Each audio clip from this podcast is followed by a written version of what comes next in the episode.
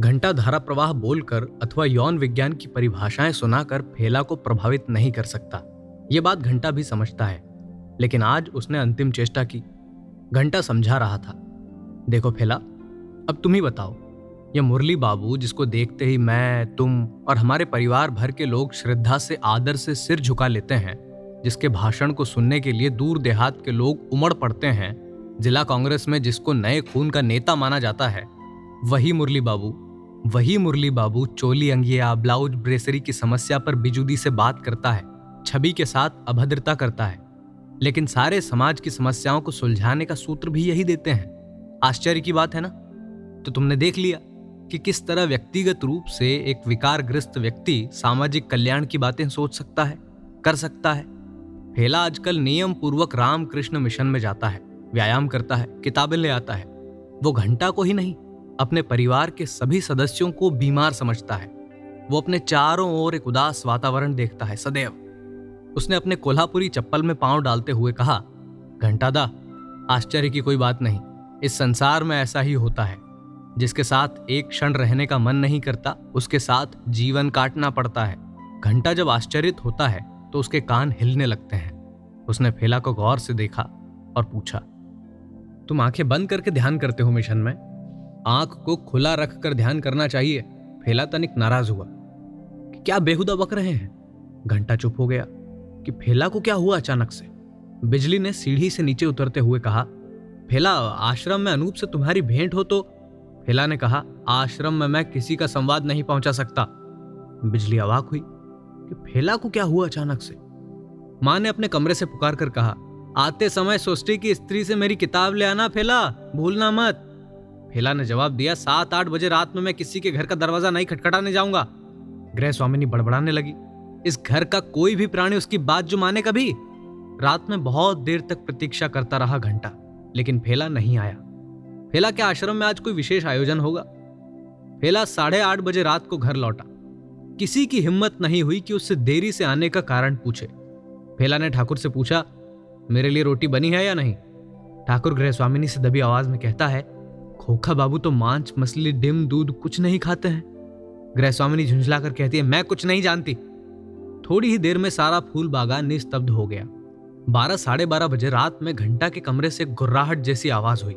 फेला चिल्ला उठा, तुम जानवर हो घंटा दा तुम जानवर एकटा हिंसक जौनतू फेला अपनी सतरंगी, मसहरी और तकिया को लपेट कर कमरे से बाहर निकल आता है। बिजली चुपचाप अपने कमरे से बाहर निकलकर खड़ी थी। उसने फेला से कुछ नहीं पूछा। फेला चुपचाप सीढ़ी से नीचे वाली कोठरी में सोने चला गया। तीन बजे भोर को ठाकुर का पुराना रोग फिर उभरा। वो चिल्लाने लगा, ओगो माई, बाबा है नारायण, अरे बाप रे! राम टहल कुनमुनाकर उठा। शुरू भेल हारमोनिया रोग। गृह स्वामिनी ने निंदाई हुई आवाज़ में पुकार कर कहा, ओ बिजली, ठाकुरे राबार शुरू होलो? घंटा कहता है, ये असभ्य रोग पाले हुए है क्यों? ठाकुर दर्द से पागल हो रहा है। घंटा पूछता है, बोलो इस बार कटवाएगा या नहीं? अभी हम तुमको अस्पताल ले जाएँगे, छोड़ेंगे नहीं। इस बार हम कटा देंगे सब रोग की जड़ी में जो कुछ है तुम्हारा। आश्चर्य, ठाकुर के रोने चिल्लाने का वेग एकदम कम हो गया। गोधन नहीं आया, वादा करके भी नहीं आया। सने ही क्या करे? बारह बजे रात तक बैठी रही कुंतला। गोधन की संपनी गाड़ी नहीं आई। सनेही की स्त्री ने बार बार कहा, दीदी, कुछ खा लीजिए। लेकिन कुंतला ने कुछ नहीं खाया। लौटते समय घोड़ा गाड़ी पर उसने सनेही से इतना ही कहा, मैं उसका बुरा नहीं चाहती, मैं अपना भी बुरा नहीं चाहती। मुझे एक मिनट का समय चाहिए, मैं एक ही बात उससे पूछना चाहती हूँ। अनूप ने हंसकर स्वागत किया, मौसी के घर से निश्चय ही भूखी नहीं लौटी हो, लेकिन इधर अकारण ही एक आदमी कब से भूखा बैठा है। कुंतला बोली, क्यों? आज आश्रम में खिचड़ी नहीं बटी थी? अनूप ने कहा, खिचड़ी मत कहो, खेचरान। कुंतला के यहाँ रसोई बनाने वाली बूढ़ी बंगालिन को परिवार के सभी पीसी कहते हैं। पीसी का शासन भी चलता है अधिकांश सदस्यों पर।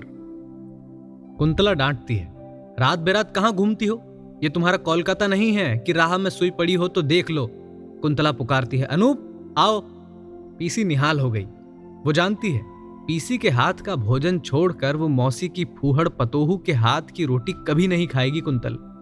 खाते समय अनूप ने कहा, पीसी आज मिर्चा थोड़ा ज़्यादा हो गया है। कुंतला बोली, किस चीज़ में झाल ज़्यादा है? हैं? अनूप ने अचरज से पूछा, तुमको जरा भी झाल नहीं लगी ये तरकारी? तो फिर तुम्हारी आँखें इस तरह डबडबा क्यों गई हैं? कुंतला सूखी रोटी चबाती रही बहुत देर तक। अनूप ने कहा, लोग मुझे यहाँ के स्कूल में व्यायाम शिक्षक रखना चाहते हैं। तुमने सुना है? कुंतला ने कोई जवाब नहीं दिया। अनूप ने तनिक झिड़की भरे स्वर में कहा, पेट भरा हुआ है तो खाने क्यों बैठी? अन्न को बर्बाद क्यों किया? जाओ मुँह धो लो। कुंतला उठ गई, मुँह धोने चली गई। पीसी ने आश्चर्य से देखा, अनूप ने कुंतला की थाली की जूठी रोटी को अपनी थाली में ले लिया है। दूध, दाल, तरकारी सब लपेट सपेट कर खा गया, केला भी, अमड़ा की चटनी भी। कुंतला नाराज़ हुई, अनूप, तुम्हारी ये आदत, गंदी आदत मुझे पसंद नहीं। झूठे पत्तल से इस तरह? अनूप ने कहा, अन्न कभी झूठा नहीं होता माँ अन्नपूर्णा इस बार कुंतला ने कड़ी बात कह दी तो डस्टबिन में कुत्तों से लड़कर अन्न क्यों नहीं खाते? हमने वो भी खाया है देवी। हमने आदमी के बच्चों ने, अनूप कहता गया। और जिस दिन डस्टबिन और रसोई घर में कोई अंतर नहीं रह जाएगा, आह, दीदी, वो दिन कब आएगा? कुंतला रूखी हँसी हंसकर बोली, रखो अपना वेदांत ज्ञान। कल से तुम मेरे साथ नहीं बैठोगे रसोई घर में, समझे? जो आग गया, अनूप जाने लगा। अरे रे, जाते कहाँ हो? जरा बैठो ना। कुंतला ने अनुनय भरे स्वर में कहा। अनूप बैठ गया। कुंतला अपने मन की बात को छिपा नहीं सकती अनूप के सामने। खुल पड़ती है। अनूप, आज मेरा जी अच्छा नहीं। कल से तुम आश्रमवासी जीव हो जाओगे ना? अनूप ने कहा, जी तो कभी अच्छा नहीं रहता। कलकत्ते में होती तो कहता होम सिकनेस लेकिन कुंतला बात काट कर बोली, मेरा होम यहाँ नहीं, सन्यासी ठाकुर, हम भी यहाँ परदेसी हैं। अनूप बोला, पटना गया तो बिहार ही में है। कुंतला बोली, मेरा जन्म इसी घर में हुआ है। लेकिन मैंने इस बैरगाछी कस्बा को अपनी जन्मभूमि नहीं माना। कुंतला को अपनी दादी के मुँह से सुनी हुई पटना रांची सड़क के किनारे रजौली गाँव की अनेक सुनहरी कहानियों की याद आई। वो कहने लगी, अनूप, जब मेरे पिताजी ने पूर्णिया में वकालत शुरू करने की बात की तो पूरे घर में मातम छा गया था। पूर्णिया जिला, जब किसी सरकारी कर्मचारी को दंड देना होता तो उसकी बदली पूर्णिया जिला कर दी जाती थी। जिस दिन वो ऑफिसर पूर्णिया जिला की ओर प्रस्थान करते उस दिन सारे गाँव मोहल्ले के लोग आकर जमा हो जाते मातम पुरसी के लिए। कोई हिदायत देता, पानी गर्म करके पीना रोज। देह में बिना तेल लगाए एक मिनट भी यहाँ रहना अच्छा नहीं। रात में देह से किरासन का तेल का मालिश करवाना आदि आदि। जब ऑफिसर साहब पूर्णिया जिला पहुँचते तो कुछ ही दिनों के बाद उनका भय दूर हो जाता। मलेरिया, काला आजार का देश, अथवा अन्नपूर्णा का आंचल। इतनी सस्ती ज़मीन, आठ आने बीघा, इतना सस्ता दूध, इतना अच्छा घी। पान, महीन सुगंधित चावल की गंध यहाँ के खेतों में फैली रहती है अगहन में। साहब बहादुर जब लंबी छुट्टियों में घर जाते तो उन्हें घर वाले भी बहुत देर बाद पहचान पाते। लाल लाल गाल और भरा पूरा पॉकेट। यहाँ के सभी प्रमुख कस्बे और शहर, अन्य जिला या प्रांतों के रहने वालों ने इसे बसाया है। अनूप ने कहा, तुमको भी भ्रम है कि तुम उस रजौली गाँव को अपनी जन्मभूमि मानती हो? तुमको इसी कस्बे में, इसी बैरगाछी कस्बे से प्यार है? नाड़ी का टान समझती हो? नाल का आकर्षण, जन्मभूमि का प्यार। उस रजौली गाँव में तुमको छोड़ दिया जाए तो तुम छटपटा कर मर जाओगी। कुंतला चुप हो गई। अनूप ने पूछा, तुम्हारे मिशन का क्या हुआ? कुंतला बोली, बुलेटिन निकालूँगी तो पढ़ना। अनूप उठ खड़ा हुआ। गोधन लाल को मैंने शाम को देखा था, पश्चिम मैदान वाली सड़क पर। कुंतला गुमसुम बैठी रही। महाराजिन ने आकर सूचना दी, मालिक बाबू बुला रहे हैं दोनों को अपने कमरे में। बिजली ने मुरली मनोहर मेहता को क्षमा कर दिया। मुरली बाबू निहाल हो गए। पूरे तीन सप्ताह तक बिजली रूठी रही। मुरली बाबू ने पत्र दिया, लज्जित हूँ। ग्लानी से तुम्हारे सामने आने की हिम्मत नहीं होती। इस बार फिर बिजली ने पूर्ववत व्यवहार किया। क्षमा कर दिया है बिजली ने। मेहता जी ने मारे प्रसन्नता के वर मांगने को कहा, मानो, बिजली, तुम्हारे काम से प्रसन्न होकर जिला सभापति ने इस बार, क्या? इस बार? इस बार तुमको एमएलए का टिकट दिया जाएगा। मुरली मनोहर मेहता ने बड़े प्यार से यह शुभ संवाद सुनाया। महिलाओं के लिए रिज़र्व सीट है। बिजली की बुलाहट हुई नीचे।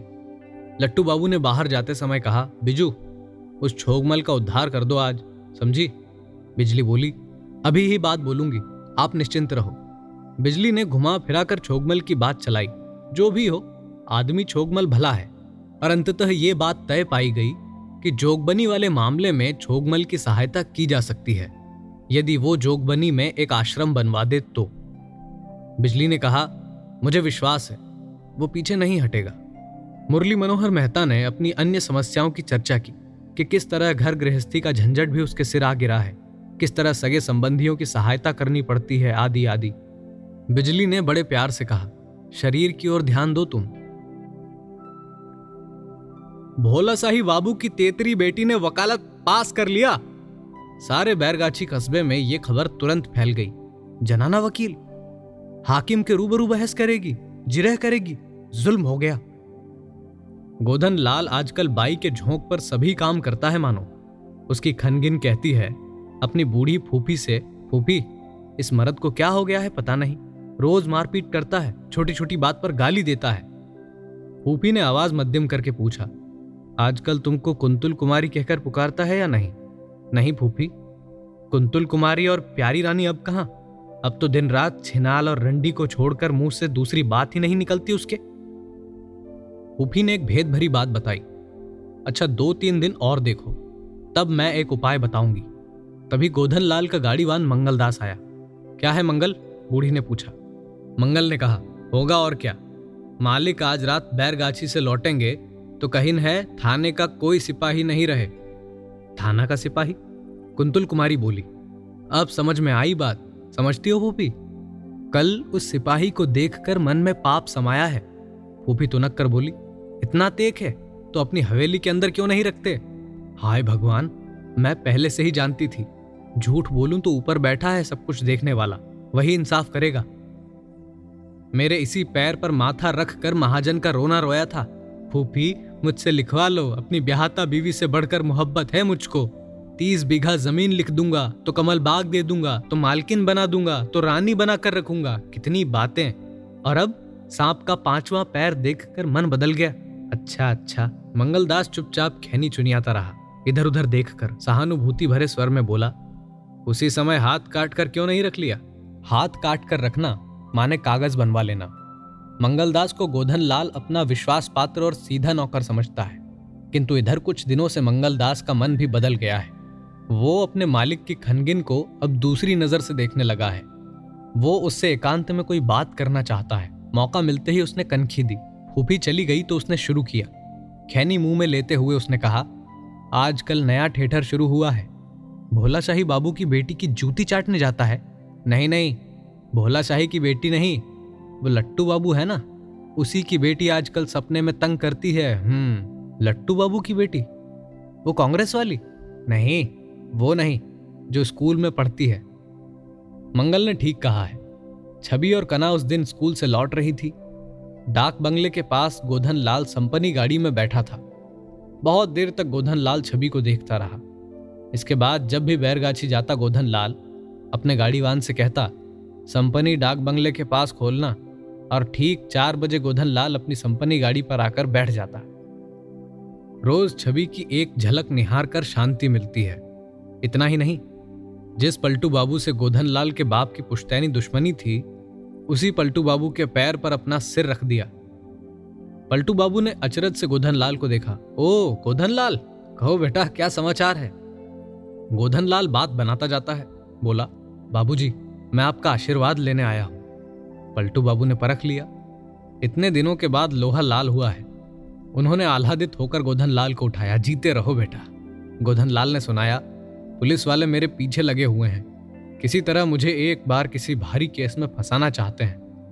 उस बार भोला साही बाबू ने कहा था, अब कोई उंगली नहीं उठाएगा। और छह महीने के बाद ही फिर बदमाशी शुरू कर दी है यहाँ के दरोगा ने। पलटू बाबू ने पूछा भोला शाही की बेटी से भेंट हुई है? गोधन जरा लजा गया। नहीं। गोधन लाल ने गिड़गिड़ाकर कहा, बाबूजी, मैं कोई व्यापार करना चाहता हूँ अब। नहीं तो ये पुलिस वाले मुझे चैन से सोने नहीं देंगे।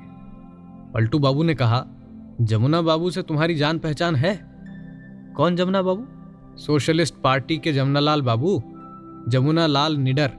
गोधन लाल ने कहा, नहीं बाबूजी। पलटू बाबू ने गंभीरता पूर्वक कहा, व्यापार नहीं, तुम्हारे कपाल में लीडरी लिखी हुई है, लीडरी लीडर? गोधन ने अचरज से पलटू बाबू की ओर देखा।